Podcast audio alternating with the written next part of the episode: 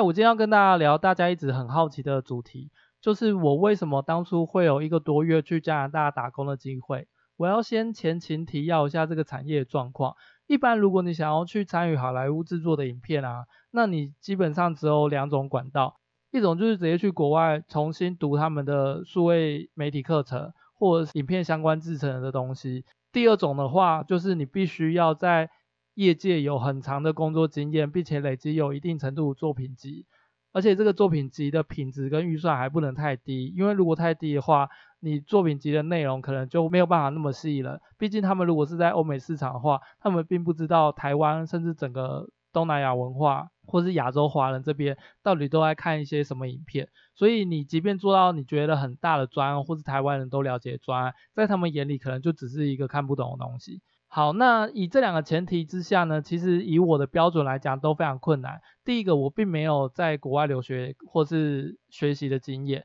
那当然我的英文并没有非常好。那第二个的话，虽然我在业绩已经累积了一定程度的经验，但是说要去欧美那边面试的话，那我的作品集其实也不算是什么欧美那边会了解的作品集。虽然有做过一些比较有名的专案，像是什么红衣小女孩啊、返校啊，但是其实。以这样程度的东西拿到，可能连大陆他们都不一定知道这个是什么东西，这样，那就更不用说是欧美市场了。那那一家公司当初也蛮特别的，主要是他们手上有非常多的电影专案。那当初其实比较有名的，其实就像是《狮子王》啊，或是《音速小子》之类这些这些大家比较耳熟能详的好莱坞专案。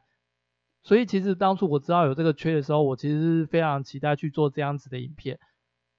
刚好我同事又跟我说，他们临时因为公司他们想要快速去结束掉手上目前现有的专案，他们要进入就是可能像是 Netflix 时代，所以他们手上的呃院线片可能都要快速的解决掉，在圣诞节以前，因为你也知道，就是圣诞节就等于是他们的过年，所以他们想要在圣诞节之前就把这件事情处理掉。那他们解决方式就是在全世界广邀。各种就是在电影产业相关工作后置的人员，去他们公司做，可能短的话一个多礼拜，长的话就是可能半年的一个专案合约这样子。那因为他们是非常的急，所以他们直接就等于跳过了面试这个阶段。基本上你只要准备好你的呃所谓的 reel，也就是你的作品集，然后他们看过，如果觉得诶你的程度可能没有问题，那他们就会想办法去帮你。办机票啊、饭店啊，还有他们的工作许可证这样子。那因为我自己本身没有什么太多的出国经验，那我也没有坐过，那我也没有什么坐飞机的经验，所以其实对我来讲，他们如果都会帮我去处理这些东西，其实是非常的方便。虽然我自己因为都看不太懂英文，所以其实也花了非常多时间在 Google Translate，然后还有想办法去问一些同事啊，或者是看有没有请人帮忙帮我翻一些可能合约上的东西。基本上我是保持着只要没有生命危险，我什么东西都愿意去尝试的心情去做这样的决定。而且当下比较尴尬的是自己其实是有工作的，那我就必须跟老板说，哎，我要呃留职停薪去接这样子的案子。对，那很多人其实就会觉得我很赶啊，就是如果老板不答应怎么办？或是可能会觉得说，哎，这样子。不好意思跟老板开口，还是算了吧，就不要了吧，这样。可是因为对我来讲，这真的是一个非常难得的经验啦，所以其实我就是硬着头皮跑去问老板说，诶，这个机会我真的很想要，然后看有没有机会让我过去这样子。而且对我来讲，也算是一个很好的学习跟开拓视野的方式嘛。我当初真的是抱持着非常忐忑不安的心情，之前虽然出过一次国。但是因为那时候都是同学帮我去处理所有的流程，譬如说跑机票啊，然后跟对方沟通，然后因为当初的同学英文非常好，所以等于是我在这整个旅游的过程中，我完全不需要去跟陌生人沟通，完全就是靠他去跟陌生人对谈啊，或是而且因为他也常出国，所以他知道一些流程或是干嘛。可是像我这种连买机票都不知道该怎么买的人，其实就真的是非常的紧张。其实，在台湾的时候都当然还好，因为毕竟是讲中文嘛。那我大概也听说过哦，就是去机场，你可能就是要去办一些 WiFi 啊，或者是或是托运行李啊之类的。但是真正自己在跑的时候，虽然就是流程上面就是上网 Google 都有，可是你真的要自己跑一遍，其实会有很多东西都不确定。那我在台湾的时候，当然就是边跑，然后边问其他人说，如果我要办理怎么样的流程，或者我要托运行李，我应该要去哪里？在台湾的流程都没有问题，但是一旦我在上了飞机以后，我就立刻发现，那整艘飞机有八九成的都是外国人，因为毕竟我是要飞往加拿大的飞机嘛。他们连空服员讲的都是英文的情况下，有时候我真的不一定知道他们到底要问什么或是要讲什么这样子。然后因为当时我旁边是坐一个呃老先生，那我不知道他是什么状况，他可能是要我让位置或者是借他过还是干嘛的。可是因为我听不太懂，所以他就嗯、呃、态度就很失礼的，就是用英文讲 get out get out get out 这样子。对，就是我我有点。就是吓到，但是我也当下也不知道该说什么，因为我不知道他到底是要我让他过，还是要怎么样的。对，就是这是其中一段，但是我后来才知道说，哦，原来他只是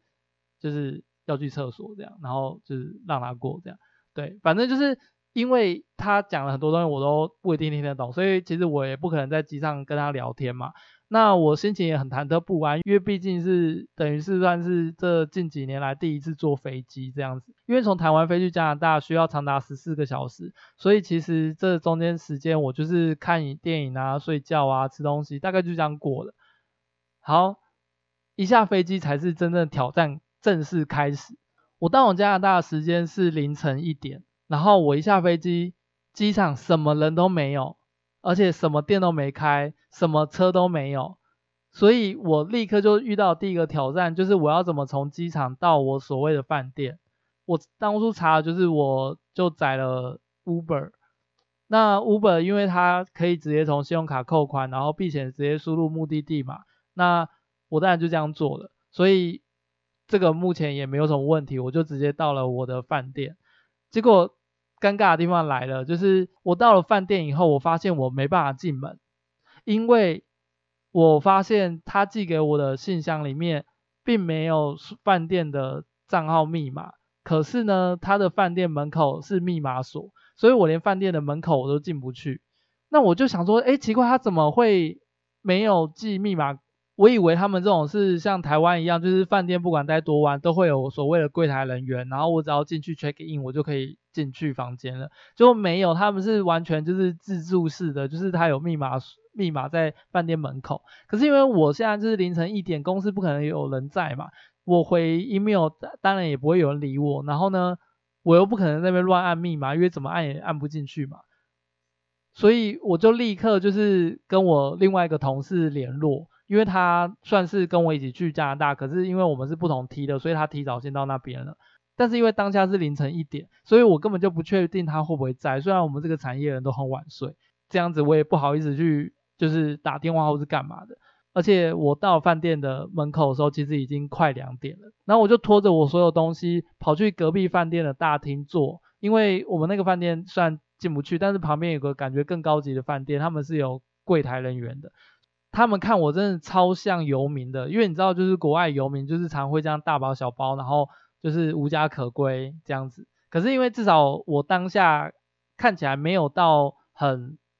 脏或是干嘛的，但是我说一下，我当下的装扮真的是超邋遢的哦。因为，嗯、第一个是我坐飞机坐了十四个小时嘛，然后再加上因为，呃，我自己本身是一个很省的人，所以我的鞋子跟我的。衣服其实都是破掉的，所以我就是想说，他会不会觉得我是一个游民啊？就是什么东西都是破的，然后还这样子凌晨两点，然后在外面闲晃，这样好像无家可归的。然后因为再加上我们又是亚洲脸孔，所以其实就显得特别的突兀这样子。因为我去的城市是蒙特罗，而且我去的时间是十月，所以其实那个时候是非常的冷，那时候已经接近就是快要零度了。然后你就看到一个人很可怜，穿着很破的衣服，然后穿着很破的鞋子，然后拎着大包小包，然后在路上这样闲晃乱游走这样子。比较尴尬的是，我当时的手机快没电了，好在他的大厅有充电的，不然就我会真的跟同事失联，这样就真的是超级悲惨这样。那我就想说，那不然这样子，我就在这个大厅待一个晚上好了，反正应该没有什么生命危险吧，就是加拿大嘛，看起来应该非常的安全这样子。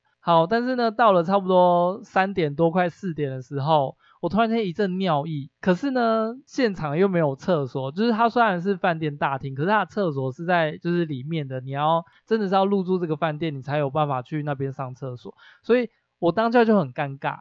可是呢，我又不知道怎么去跟就是柜台人员去讲我的处境跟状况，而且我怕他真的把我当游民，他不让我上厕所之类的。对。然后呢，对，我就做了一件非常丢脸的事情，我就 跑去路边小便。这时候就有很多批评我说：“天哪，你真的是把脸丢到国外诶，不要跟我说你是台湾人，你如果真是被抓到，你就说你是中国人。”就是这样在路边小便啊，但我这是逼不得已的，这对我来讲真的是对，就是逼不得已的。好，这件事情呢、啊，就是我没有讲原因，是因为真的，第一个它是非常丢脸啊，第二个就是很多人认为说。身为一个置身在外的台湾人，应该有一点民族意识，就是你的所有行为不应该只代表你自己本身，而是代表台湾这个国家这样子。对，但是你知道，就是没办法，我当下语言不通，然后环境也不通，而且又饿又冷，对，我实在是没有办法，我只能选择在路边小便。对，好，但是好在没有人发现，不然我可能就是第一天就要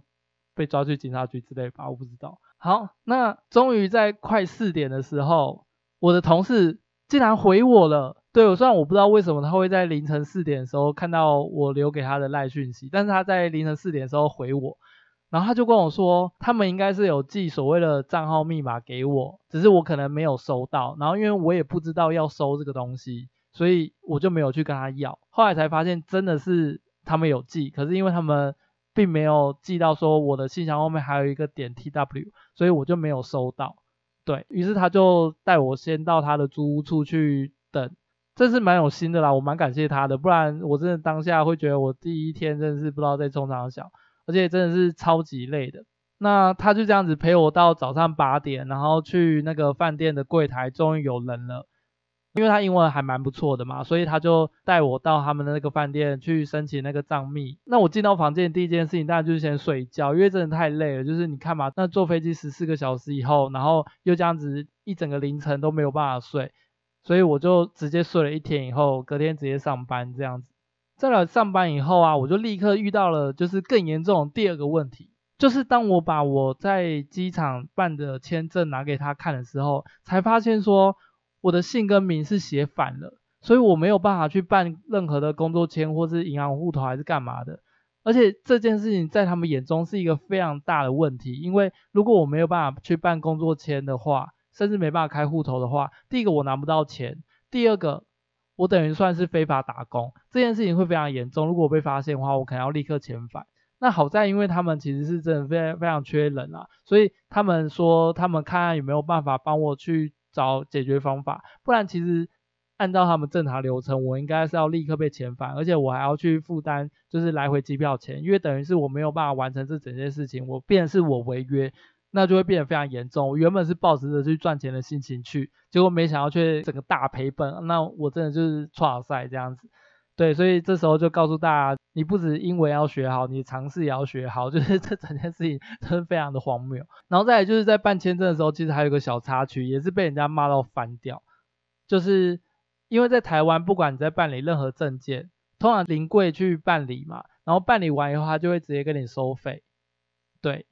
那因为那时候我在机场办的时候已经是全程英文了，他跟我对完这些所有资料啊，或是干嘛，他问我说有没有问题，我说没有问题，然后说好，你就从那边出去这样子，那我就真的出去了。后来他们才跟我说，那个东西是要缴钱的，他叫你出去是指说你要去旁边的机器去缴钱，然后缴完以后你才可以出去。可是因为他是说 OK you can go，然后我就真的就走了，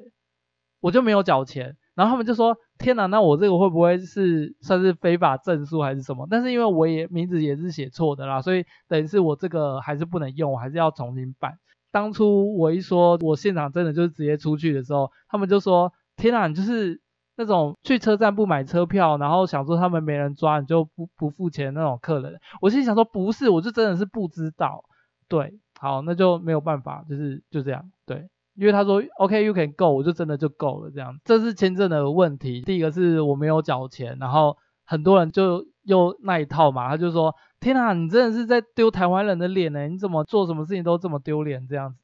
对，就是一直被人家骂。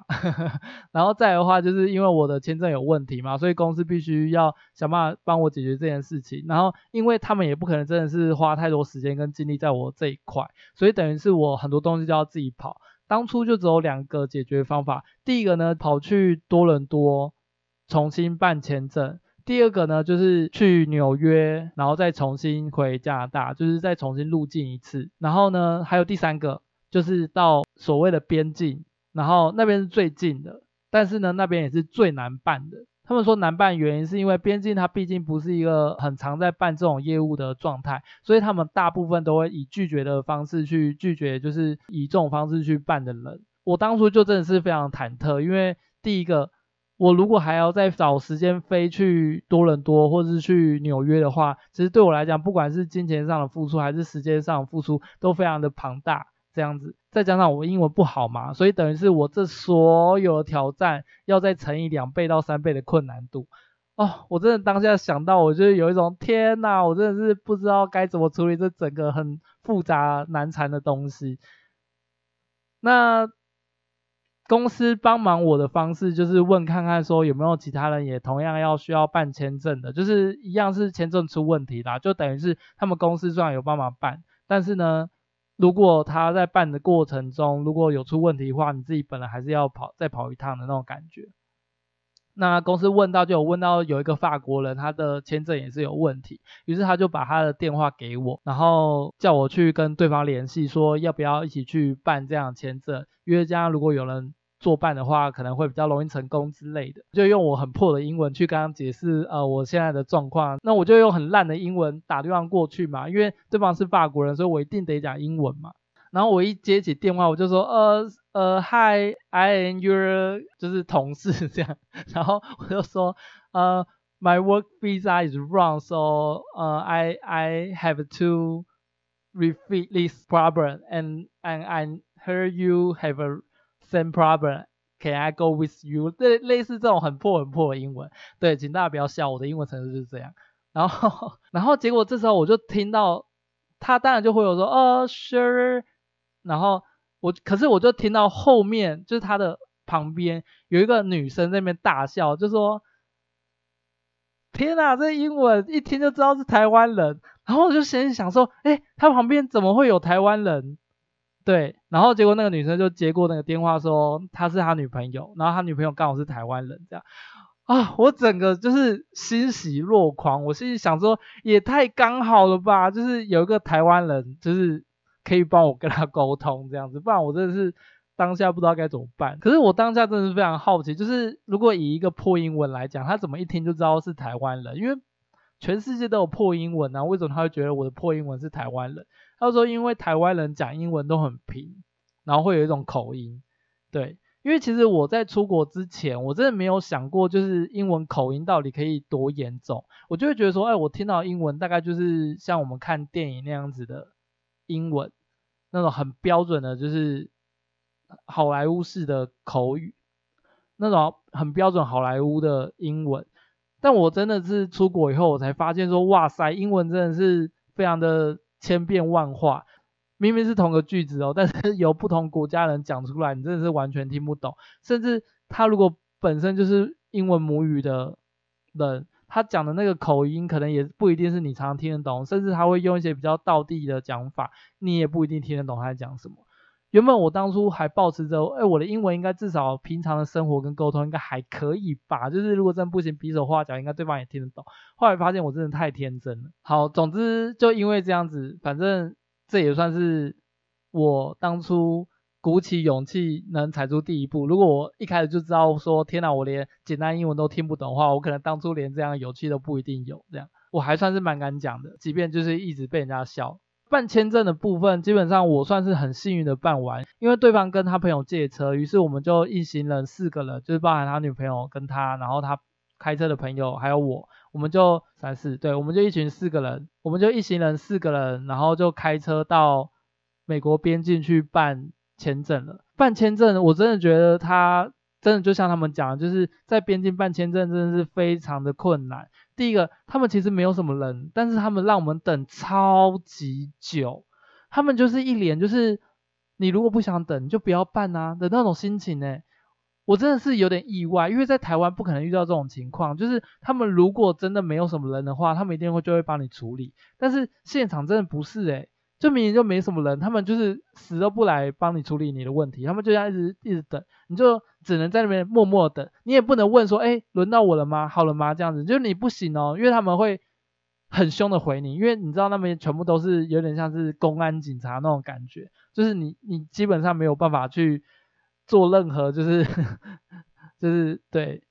好，那我们也这样子等了，算是半天这样子。我的部分呢，也不太算是有刁难我，我就准备好我所有的资料还是什么，我就说，呃，这呃，this is my perform，呃，this is my perform，and、uh, do you need 这样子，他就是一脸就是，然后他就用英文问我说，为什么你会觉得我需要？就那个态度就非常的凶哦，就说为什么你会觉得我需要，就是你准备这些资料这样子，然后我就说，呃呃呃，我就很尴尬，因为。我没有想到他会这样子怼我，对，因为在台湾真是很难遇到这种公务员吧，就是你不可能去办东西，就是你不可能去办东西，然后结果你还跟对方讲说，哎，我已经有带我的证件、我的健保卡、我的那个什么什么资料还是什么，然后对方还会跟你说，为什么你觉得我会需要这些东西？就是他不可能这样回你，就是我觉得台湾的态度真的是好非常多这样，对，然后我当下也很尴尬，我就说，哦哦，sorry 这样，对，然后他就当然就算，就是他就没有继续。怼我，然后他就弄完我以后，他就说我的部分应该是没有问题这样子。好，但比较尴尬的是跟我一起去的那个法国人，他的证件竟然被挡了耶！就是他变成说他没有办成功，诶，他就这样子陪我们跑了一整天，然后待了一整个下午，然后结果他竟然被挡掉，诶，我真的是觉得真的超级对不起他的，明明是我拜托他来帮我去处理这件事情，结果没想到他自己的没有过，然后我的过了这样子。而且因为我们办成功以后啊，我们还要要先出加拿大嘛，到美国的领土，然后再绕一圈再回加拿大。然后因为我们的时间其实是非常的赶，所以我们根本就没有机会去美国玩。那真的是美国边界啦，所以其实也没什么好玩的，就是一路都是很荒凉这样子。美国那边当然就是比较友善，你知道吗？因为他知道我们不是来就是工作，也不是来干嘛，就只是来过个境，所以他并没有太多刁难。然后因为我也没有去过美国嘛，所以我其实就超兴奋，然后我就。看到那个他的大厅有一个美国国旗，我就很开心，把我手机拿出来拍照。我就想说啊，我要拍美国国旗，我就立刻被制止了耶。他们就是一脸就是怎么会有人敢在移民厅大厅拍照那种概念？我觉得现场整个很尴尬，因为这可能对很多人是常识，但是我不知道，他们就会觉得天哪，这个人真的是超级丢脸的 啊！我只能说真的是乡巴佬，你知道吗？我有很常这种情况。以我的角度，当然是算蛮顺利，就处理完这件事情。但其实这整件事情，其实从，呃，我知道我的签证有问题，一直到我真的办好签证到没有问题的时候，其实我离回来已经只剩一个礼拜了。也就是说，我花费了将近一个月以上的时间在办这件事情。然后这个过程中，其实非常的辛苦，跟很多不确定性。所以其实我等于是前面一个月，我的压力真的是超级大，因为我在工作上面其实都是英文环境，而且。呃，同事啊，还是什么东西都非常的厉害，而且我面对的工作内容也是非常的艰难，再加上我自己本身有签证问题，所以导致我压力真的是超级大。当签证确定没有问题的时候，我真是，我真的是觉得就是哦，我真是，我真的是松一口气耶，真的很像从高空弹跳下来以后，就是踩在地板上的那种感觉，就是有一种啊，我终于。处理完我人生最困难的一件事情，虽然是真的是非常多人的帮忙啦，不然我真的是没有办法处理好这个，对我来讲简直是不可能完成的任务，就是把一张签证办完。那因为其实这故事非常的长啦，那还有很多东西我想要分享，那就是之后有机会再聊到的话，我再跟大家整理一集。我只能说，即便你不是出国工作，但是。如果你有机会出国，不管是去玩还是体验对方的文化，其实我觉得这都多多少少都会有一点帮助。因为我自己也是因为这样的经验，其实回来以后我真的是非常冲击我自己的人生观。那不管是在方方面面啦，就是不只是工作上面的，包含我怎么看事情啊，我也更了解说，哦，原来全球化的状态是这样子在影响的。因为在我还没有出国之前，我真的是对于。呃，这整个世界真的是没有什么太明显的了解。即便我真的在很久以前有去过日本玩，但我真的觉得去玩跟去生活跟去工作真的是完全截然不同的状态。对，所以如果有机会的话，我觉得出国真的还不错。然后，如果你真的是更有时间跟金钱的话，有办法去生活个可能不用多了，但我觉得大概一个月两个月，我觉得都算是一个不错的经验。那今天的节目就先分享到这边。如果你有各种出国的突锤啊，或者是其他相关的经验想要跟我分享，也可以在留言上面告诉我。哦，对，一说到留言，我想跟大家分享一件事情，就是我一直想说，奇怪，如果是用 Apple iTunes 去听 Podcast 的话，那个留言到底是会留在哪里？我一直很好奇，想说到底有没有人来留言。那于是我就登录他们的那个 iTunes 去看。说我的 Podcast 节目到底有没有人留言，然后可是我就一直找不到那个留言到底在留言区到底在哪里。后来才发现，原来是因为真的都没有人留言，所以根本就没有留言区这种东西。因为它不像是 Google，就是下面如果没有评论，它会写的没有评论，它就是完全不会出现那个 black。所以我就一直想说，哎，我一直不知道那个东西在哪里。后来我去看别人的频道，才发现哦，别人都满满的，之后我是空的。我一直以为是我不知道哪里去看，结果发现原来是。就是真的没有没留言，好啦，但是如果你有任何想法，其实不管在 IG 或者是 FB，那如果你要去 iTunes 留言也非常欢迎。就是我偶尔如果想到的话，我会去看这样子。好，那今天就到这边结束，谢谢大家的收听。